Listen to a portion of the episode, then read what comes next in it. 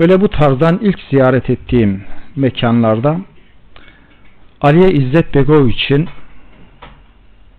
bir hayatından kısa bir kesitle şu mekanların bizim için ifade ettiği anlama öncelikle dikkat çekmek isterim. Geçenlerde sonbaharda Bosna'ya bir ziyaretimiz olmuştu. Ali İzzet Begov için kabrini de ziyaret etmiştik. Şehitlerin ortasında mütevazi bir şekilde kabride duruyor. Gidenler bilirler. Orada Aliya'nın bir hatırasını daha önceden dinlemiştim. Ben de arkadaşlarla paylaştım. Sizinle de paylaşayım. Yugoslavya dönemi Tito'nun en baskıcı, en şiddet politikalarını uyguladıkları dönemde Aliye ve arkadaşları Miladi Müslümani diye bir teşkilat kuruyorlar. Genç Müslümanlar. Çok zor şartlarda ama çok ciddi bir mücadele veriyorlar. Tabi sık sık rejimin operasyonları, tutuklamaları, yargıları, tacizleri, takipleri Aliye'yi de sık sık cezaevine alıyorlar.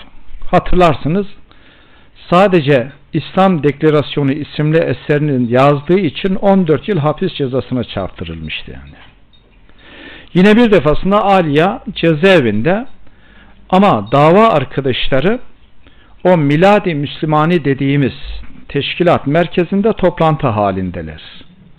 O içeride olsa da cezaevin dışındakiler mücadeleyi nasıl sürdüreceğiz, sorumluluğumuzu nasıl devam ettireceğiz kaygısı, derdi, çilesiyle toplantı halindeler. Oturum biraz uzuyor, gece yarısına doğru sarkıyor. Gecenin ilerlemiş bir saatinde kapı tıkırtısı geliyor. Teşkilat merkezinin, dernek ya da işte bizim vakıf dediğimiz herkesin kapı tıkırtısı geliyor. İçerideki arkadaşlar, Aliya'nın dava arkadaşları tedirgin oluyorlar. Gecenin bu saatinde ne olabilir yani? Herhalde muhtemelen yeni bir polis operasyonuyla karşı karşıyayız. Ama Aliya'nın çok yakın dava arkadaşları hayır diyorlar. Tedirgin olmaya gerek yok. Bu kapı tıkırtısı Aliya'nın kapı tıkırtısına benziyor. Diğerleri diyorlar ki Aliye cezaevinde yani. Gecenin bu saatinde burada ne iş olabilir? Ama Aliya'nın birinci derecede A kadrosundaki dava arkadaşları biz Aliya'yı kapı tıkırtısından tanırız diyorlar. Ve kapıyı açıyorlar karşılarında Aliya'yı görüyorlar. Peki durum nedir?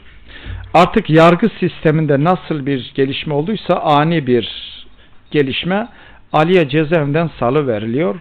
Cezaevinden çıktıktan sonra gittiği ilk adres evi değil, ailesi değil, çocukları değil, dava arkadaşlarının bulunduğu merkez, teşkilat merkezi yani.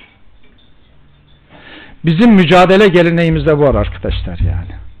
Şu mekanlar evimizden önceki evimiz, adres bildiğimiz adreslerden önceki adresimiz olarak bakarız yani.